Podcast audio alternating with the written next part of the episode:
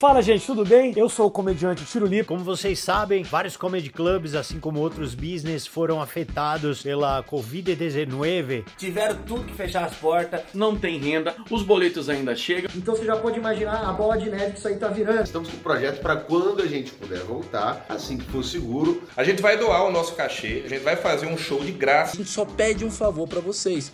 Comprem agora. Fazendo isso, você vai estar ajudando o Comedy Club, as pessoas que trabalham lá, a família das pessoas que trabalham lá, então só vai ajudar todo mundo. São comedy clubs do Brasil inteiro. Um jornalista em quarentena foi ao ar sem calça. Ok, me pegaram, só esqueceram de falar que eu também tô sem cueca. Ai, que delícia! Mas aconteceu também na televisão americana. Will Reeve, da rede ABC. ABC. One, two, three. Que igual a todo mundo do planeta tava fazendo a participação da casa dele. Aliás, eu assisto a CNN, parece que eu tô vendo uma chamada de Skype, um monte de quadradinho, todo mundo falhando, olhando pro outro lado. Só que ele colocou o terno, a gravata e só, ficou de short, achando que não ia aparecer. Apareceu, cruzou a perna, apareceu a coxa dele. Igual a gente sempre achou que o Cid Moreira apresentava o Jornal Nacional. Se você é millennial e o único Cid que você conhece é o Não Salvo, e aquele Cid do... Era do Gelo? Tinha um cara que apresentava o Jornal Nacional antes do Bonner. E antes do Cid Moreira, não não tinha ninguém. Era o Moisés. Não existiam notícias antes do Cid Moreira. Ele é muito velho. O Will Reeve, esse americano que apareceu sem calça, é filho do Christopher Reeve, o mais conhecido Superman da história do cinema. Aí puxou o pai, né? O super-homem não sabia o que fazer com a calça, usava a cueca por cima. Fica com a gente, tem muita notícia. A gente vai falar nessa edição do Raul Gil, que voltou pra UTI. Vamos explicar o que, que tá acontecendo com o Raul Gil. A gente vai te falar, tem Anitta,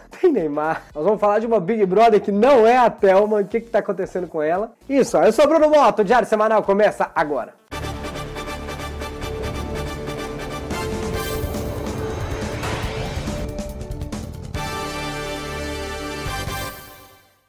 Começando pelo YouTube, pela Olá Podcast. Sim, esse programa também é um podcast que você pode ouvir em qualquer agregador. Procure aí, ele é gratuito, procure o Diário Semanal. E se você quiser ajudar muito a gente, você que está escutando algum podcast ou assistindo no YouTube, por favor, seja nosso sócio. Como faz para ser o sócio? Ó, você clica aí embaixo no Seja Membro do YouTube ou você vai na nossa página diariosemanal.com.br. Lá tem várias outras maneiras de apoiar a gente. A gente pede porque não tem mais show. O único jeito de eu manter esse programa é com o seu apoio. Tem vários benefícios para você que quer apoiar a gente. No final do programa eu conto eles. E tem vídeo exclusivo, tem muita coisa que é só pro sócio. E antes de começar, gente, não queria fazer muito comercial, mas vocês viram aí um comercial do Ajude um Comedy. Se você tiver um dinheirinho pouquinho que seja, eu até prefiro que você apoie a campanha Ajude um Comedy e não apoie a gente, porque muitos comediantes dependem da existência de comedy clubs no Brasil e com tudo que está acontecendo por causa da pandemia, muito provavelmente alguns vão quebrar se não tiver esse fôlego de dois meses para funcionar. Então, se possível, é o primeiro link que está embaixo, também está nos comentários. Ajude um comedy. A gente começa hoje direto com um giro de notícias pelo mundo.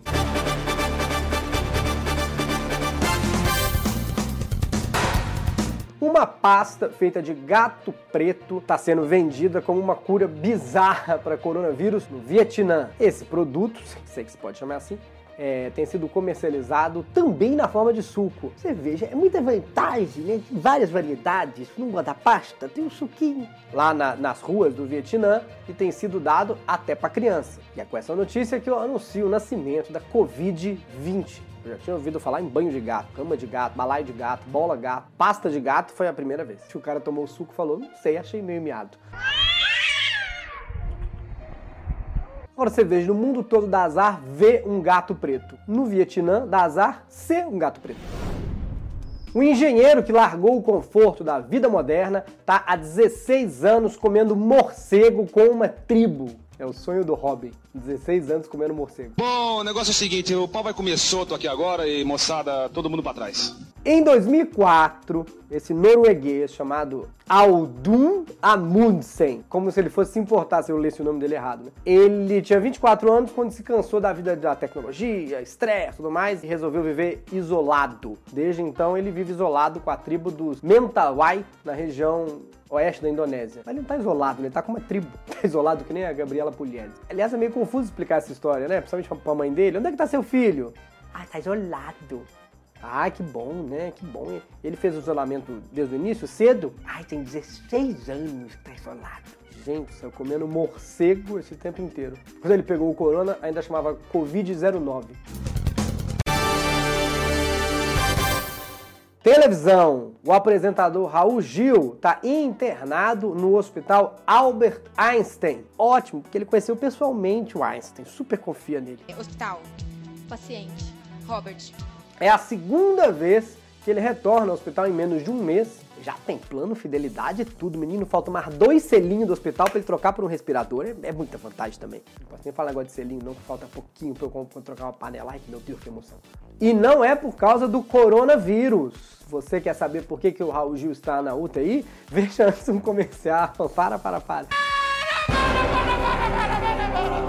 Não, vou contar. O apresentador Raul Gil caiu da escada. E eu vou explicar o que aconteceu. Ele estava fazendo uma obra e o arquiteto errou, aí colocou o cabideiro muito alto. Aí faz frio, ele chega de casa, tira tudo. É, tem que subir numa escada que tá muito alto para pendurar roupa, para pendurar o chapéu. Caiu. Chegou no hospital, o médico perguntou: Mas pra que você tira o chapéu? Vamos ao giro de notícias pelo Brasil.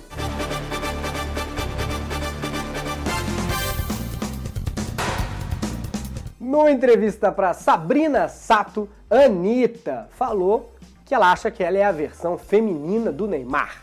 Foi pelo tanto que ela troca de cara e ele troca de cabelo. Ela revelou que ela e Neymar já tiveram uma fé no passado. Imagina um filho desses dois, uma criança que nunca vai saber o que é um vale transporte, um celular pré-pago, um auxíliozinho emergencial, não vai saber nunca. Gente, corre pro ano! Com tanto de vezes que o pai muda de cabelo, a mãe muda de cara, a criança não ia reconhecer os pais nunca, né? Coitada. Toda semana ia achar que era adotada. Mas, mas vamos lá, gente. Eu não acho que é a Anitta é que é a versão feminina do Neymar. Eu acho que a versão feminina do Neymar tá mais pra Ludmilla, que caiu até na live. A vencedora do Big Brother 11, Maria Melilo, terminou o namoro com um empresário de 75 anos, que é mais ou menos o tempo que faz que acabou o Big Brother 11. Meu Deus, quem lembra do Big Brother 11? Em breve haverá menos. O namoro durou um ano e Maria apenas disse que eles não se amam mais. Já o ex-namorado falou que. Desculpa, gente, engasguei. Na verdade, ele disse que.